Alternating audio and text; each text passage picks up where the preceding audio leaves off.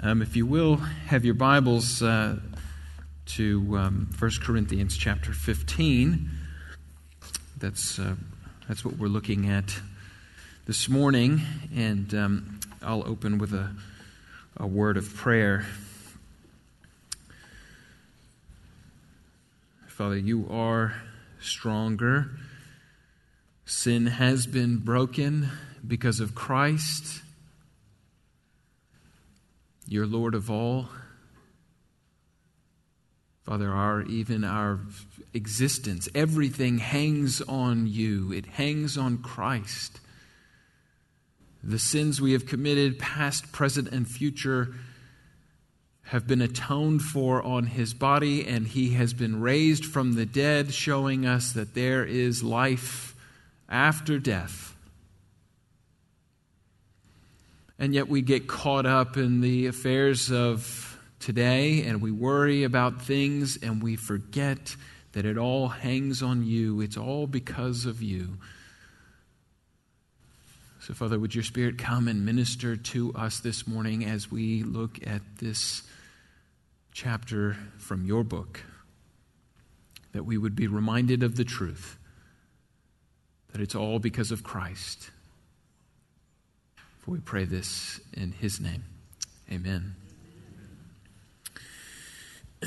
On um, Monday, November 4th, 2013, uh, the show q&a aired on australian television i didn't know they were going to be playing the garth dix testimony and so we have some more australian facts here um, q&a is a, a show um, that takes experts from different fields of study uh, religion, politics, philosophy, science, uh, and brings them onto a panel discussion for debate. More times than not, it's uh, opposing views, so people can hear the two opinions and um, come to their own conclusions. Uh, now, this particular show from 2013 it took place live in the Sydney Opera House with the largest viewing audience ever. And on the panel was a man called Peter Hitchens. Peter Hitchens is the brother of Christopher Hitchens, a, a known uh, critic of religion and an anti theist.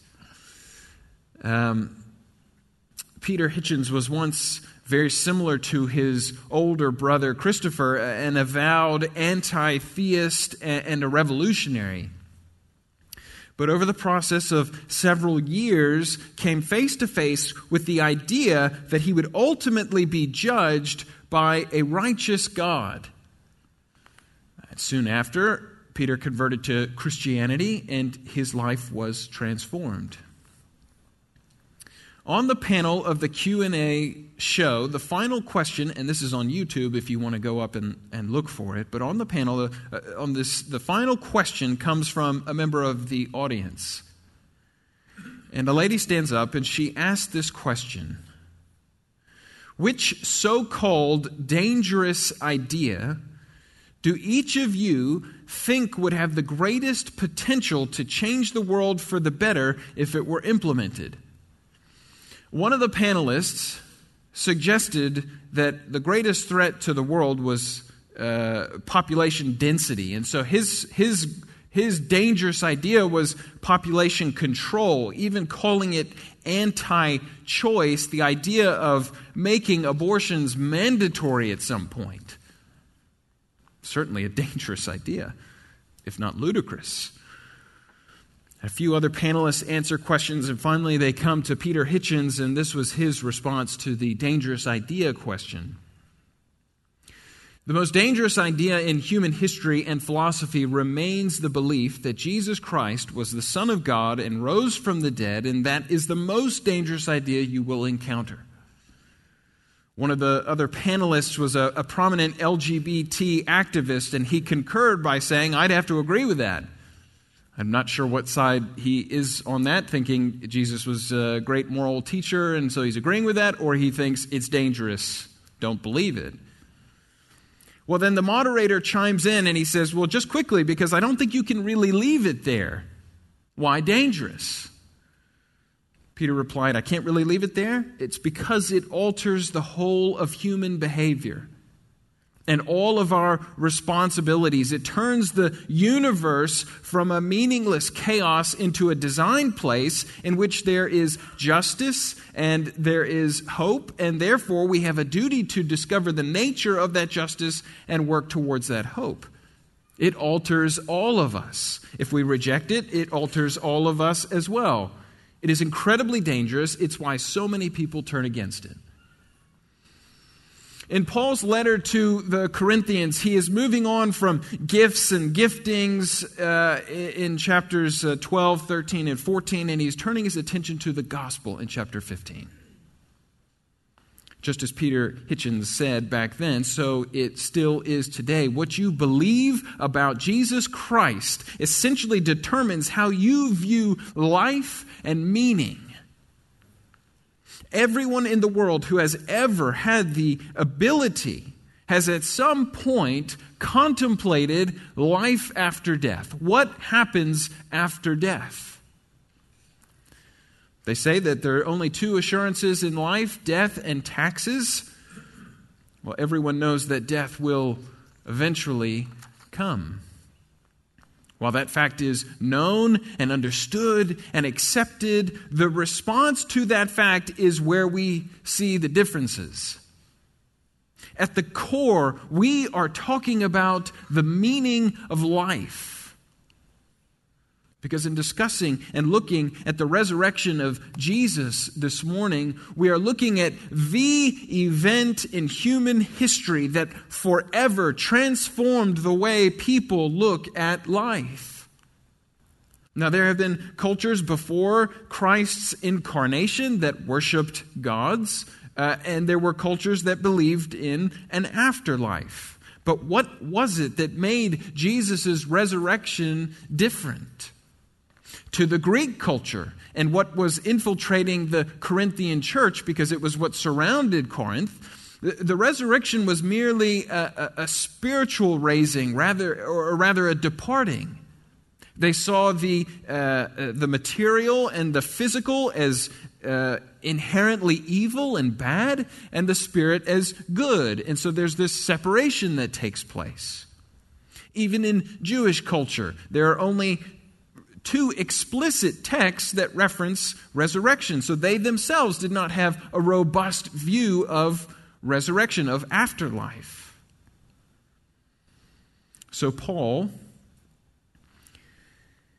in making his case for the physical resurrection, begins with the gospel to remind the Corinthians what they have already been taught, what they had put their faith in, what they had believed, and what the enemy seeks to undermine. Verse 1 of chapter 15. Now I would remind you, brothers, of the gospel I preached to you, which you received, in which you stand, and by which you are being saved, if you hold fast to the word I preached to you, unless you believed in vain. It's beautiful words. They received the gospel, they didn't reject it. And it's something in which they stand. They stand in that gospel. Even now, you have not forsaken it. Yes, there are problems in your church, but you have not forsaken the gospel, and by which you are being saved. Not, not a one and done, but a continually upholding you day by day, moment by moment if you hold fast to the word I preach to you. He's saying, stay with it, stay with it. Don't give up unless you believed in vain. And here's the thrust. Paul's concern is with the integrity of the gospel message, and here as it focuses on the doctrine of the resurrection. And so here it is, verse 3. If you've forgotten it, Christ died for our sins in accordance with the Scriptures. He was buried. He was raised on the third day in accordance with the Scriptures. He appeared to Peter, then the twelve, then to more than 500 brothers at one time. Then he appeared to James, then to all the apostles, last of all to Paul, the least of the apostles because of his persecution of the church, but because of God's grace. Paul was saved and able to proclaim the good news to the Gentiles, to the Corinthians. And Paul doesn't use his past life as uh, an excuse to reject the gospel. He doesn't say, I, have done too much. I've done too much persecution of your people. I, I, I can't. I can't. I'm too far beyond forgiveness, as I've heard some people say. And he doesn't rest lazily in knowing that his salvation is secure.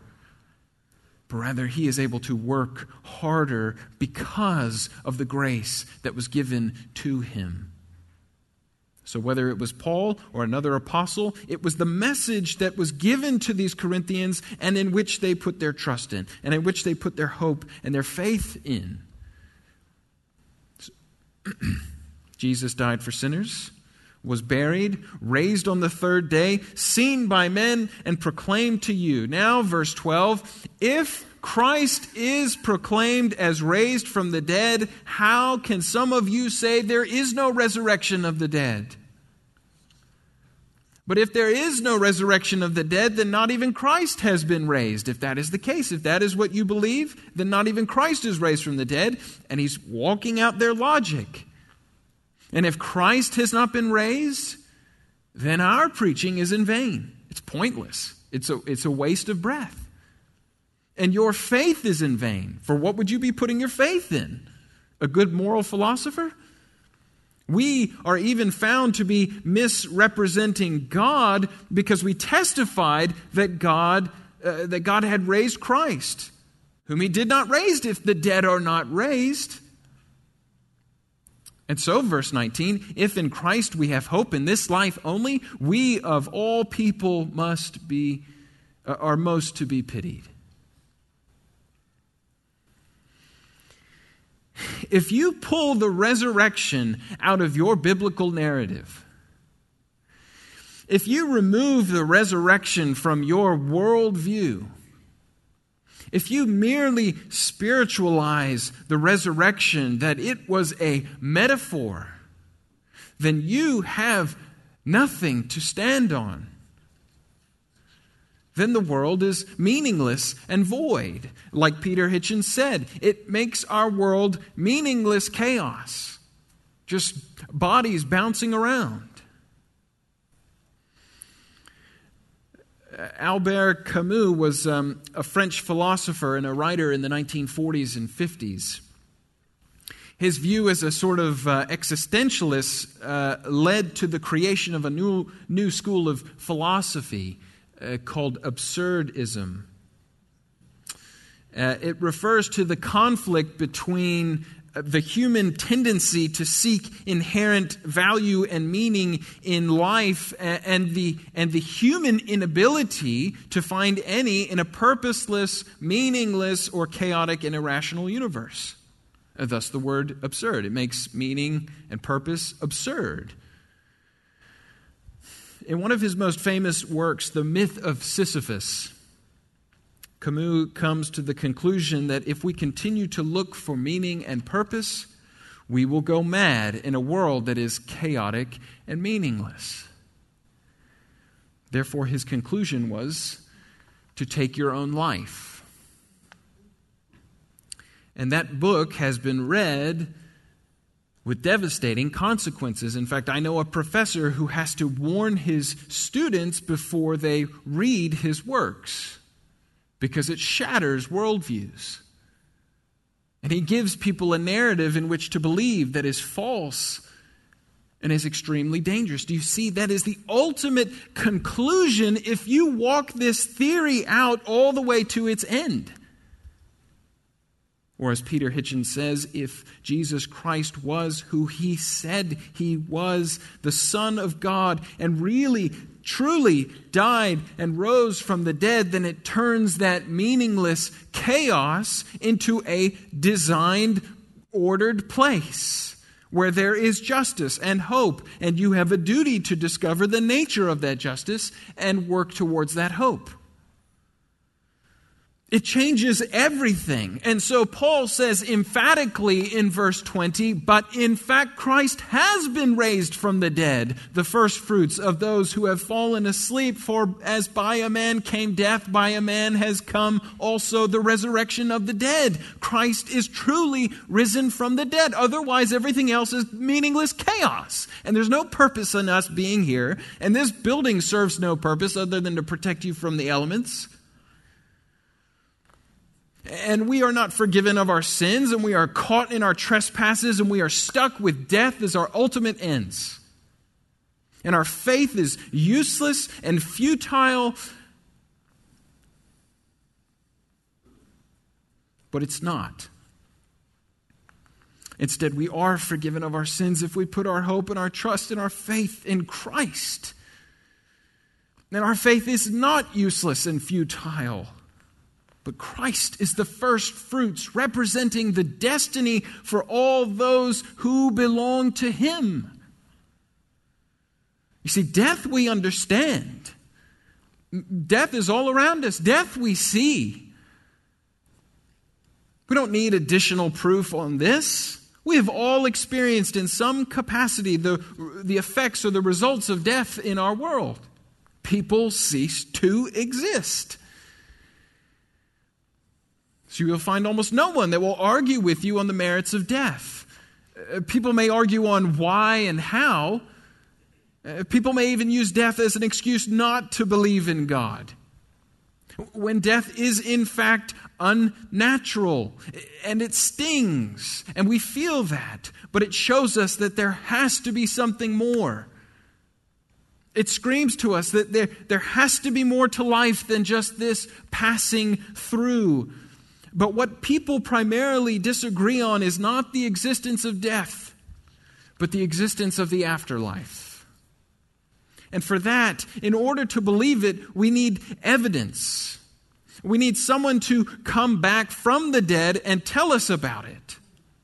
And I'm not talking about a 10 year old boy who lies about it or, or, people who say that they saw a light and heard a voice. I'm talking about someone who knew it was going to happen, someone whose whole life had been told about and anticipated for a thousand years, someone whose death and resurrection was witnessed. That is a person I will listen to. That's a person I want to hear what they have to say about life and death and afterlife and what its nature is. Because ultimately, that changes how life itself is to be lived. It's why we're having to debate abortion right now. It's why we're, ha- we're going to have to, or will soon have to, debate euthanasia. Because if life is meaningless and chaos and serves no purpose, then, then life has no intrinsic value. And so that man on the panel can say population control. Because it's meaningless. It, it, life is nothing, it's a, it's, a, it's a vapor. And there is no hope. But because we do have this hope, we fight for life. We fight for the value of all life. And we are not hopeless when death does come. We mourn the death of the believing individual because their physical presence is no longer with us in this age, but we also rejoice knowing that they are secure with Christ. And we rest assured in that because and only because of Christ's bodily resurrection. Non believer funerals are very sad things. In Australia, we had a parish that we lived in, in the church that I served in, and so we would perform funerals for anyone who lived within the parish. And, and so often we would have a lot of these people who had passed, and they, the family members wanted to have the service in the church. And so I would often sit in the very back and just listen because I was so curious to hear what people had to say. So sad, so hopeless, merely regurgitating some things that they did in life which, when condensed to a, a 15 minute slideshow and a handful of speeches, I'm sorry, but it is sad. But you go to the funeral of a believer with people who hold to the promises of God and in God's Word and the evidence that is written in God's Word, and you experience a completely different atmosphere. I remember this one in particular that I visited, and a lady who had, who had lived her life indulging in all the things that the world offers luxury lifestyle elaborate vacations, clothing, jewelry, and in particular, alcohol, for some reason, was their main crux. Her family would go on and on, speech after speech, granddaughter, daughter, son, about how much their grandmother and mother loved champagne. How sad. How sad. But you see, it fits what Paul is saying here in verse 32 if the dead are not raised, let us eat, drink, eat and drink, for tomorrow we die. This being the opposite reaction of sorts to what Albert Camus is saying in his absurdism that says, take your own life because you cannot create meaning out of meaningless. This approach says, enjoy life and what it has to offer in a sort of sick and twisted sense. Just enjoy the time that you have here, uh, because eventually it will all be gone and it will serve for no purpose and it will mean nothing. And you'll have nothing to show for it. So much of our world has this as their life's philosophy, their life's motto. It's the whole YOLO you only live once. And yet, how contrary this is to the life of the Apostle Paul. If there is no resurrection, then his taking and risking his own life is foolishness.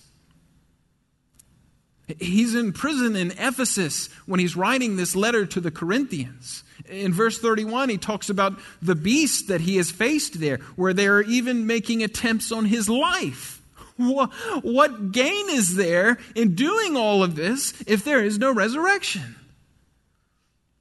If that's the case, Paul should party Party up in life, like so many people have as their life's philosophy.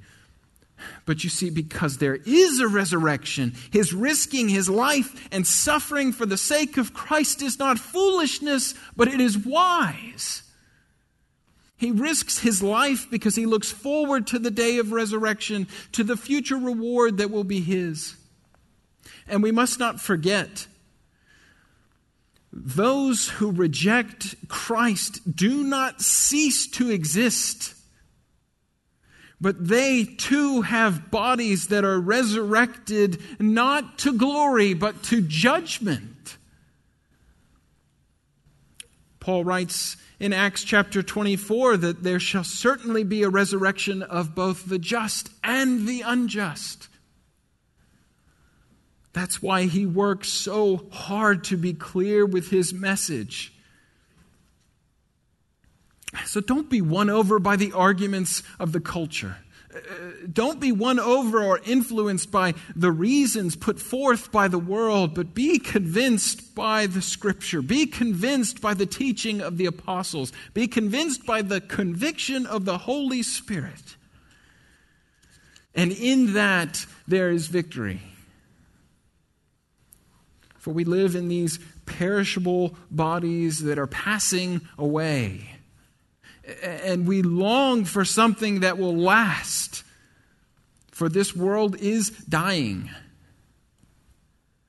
Since the beginning, people have searched for immortality. Whether it's Ponce de Leon and the Fountain of Youth, or sort of joking, Indiana Jones and the Holy Grail, or cryogenic freezing of bodies, or it's the gene mapping of today.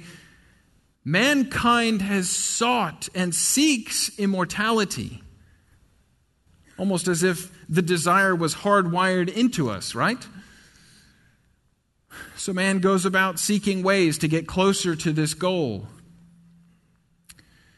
But to get victory over death, we have to go to the source of its power. Verse 56 says, The sting of death is sin, and the power of sin is the law. Death entered the world through sin. So without sin, death has no power. Without sin, death has no way of stinging the human race. But through Adam's sin, everyone has been stung. Everyone is a sinner. Sin is the instrument of death, and death is the needle with sin as its poison. And the law is the environment where the poison spreads. We know from Romans chapter 5 that the law heaps transgressions up by showing us more and more our inability to measure up, only further distancing us from an already impossible gap between us and God. So, how do individuals get victory over this enemy? Paul says something must happen apart from us, something must happen outside of us.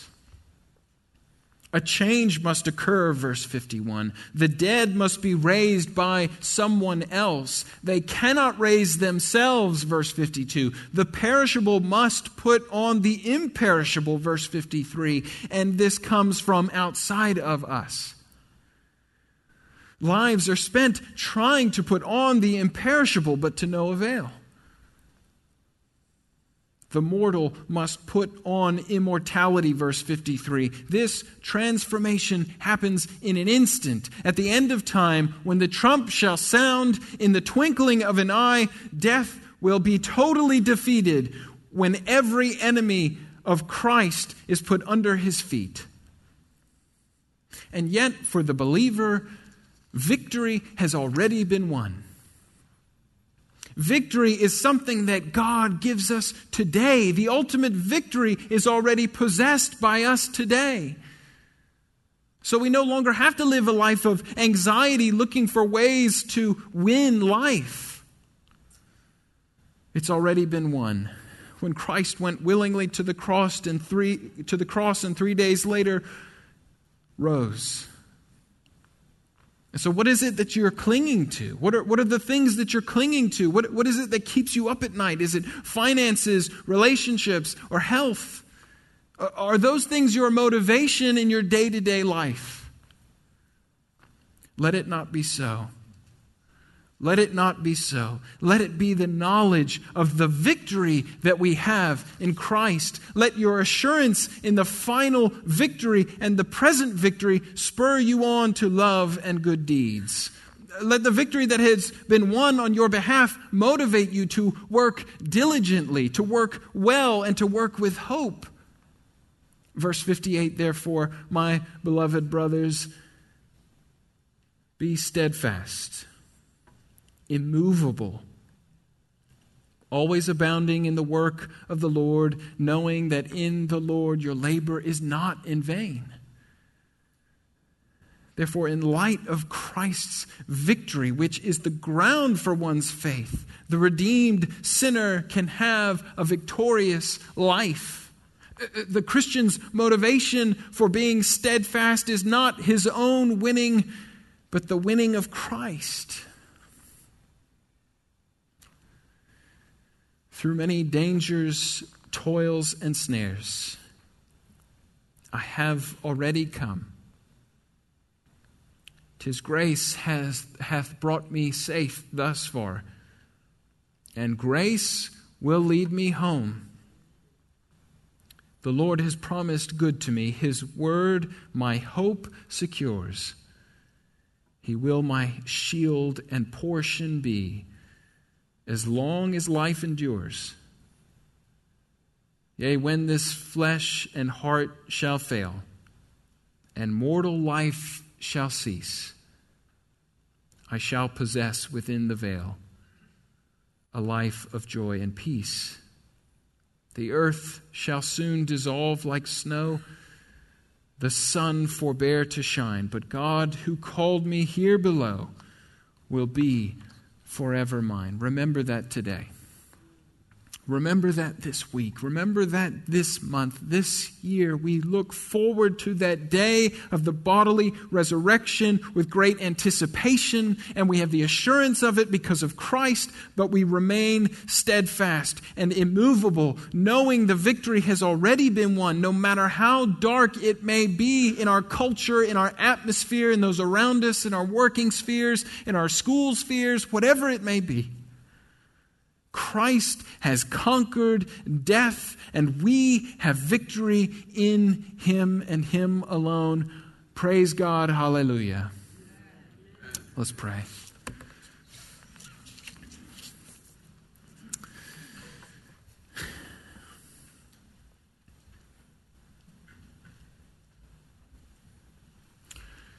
Father, our world is so confused. So confused about the nature of death, about the purpose in life, and they clamber over one another, seeking purpose, seeking meaning.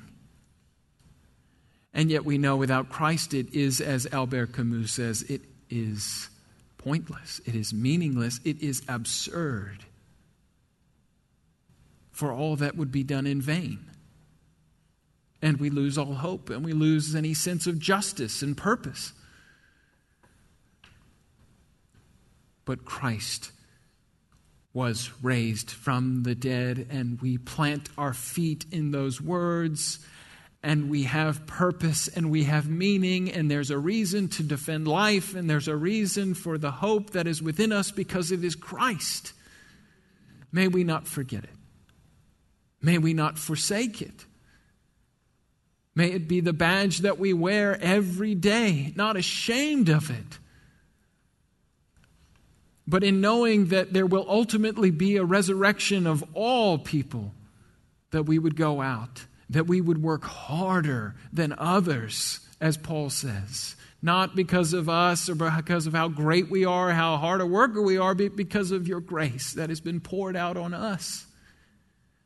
That we not go out in our own strength but that the grace that you have showed us would be reflected so vibrantly that people would see it. And that we would give an answer for the hope that is within us. Oh, we thank you for Christ. Oh, we thank you for Christ. For we pray this in his name. Amen.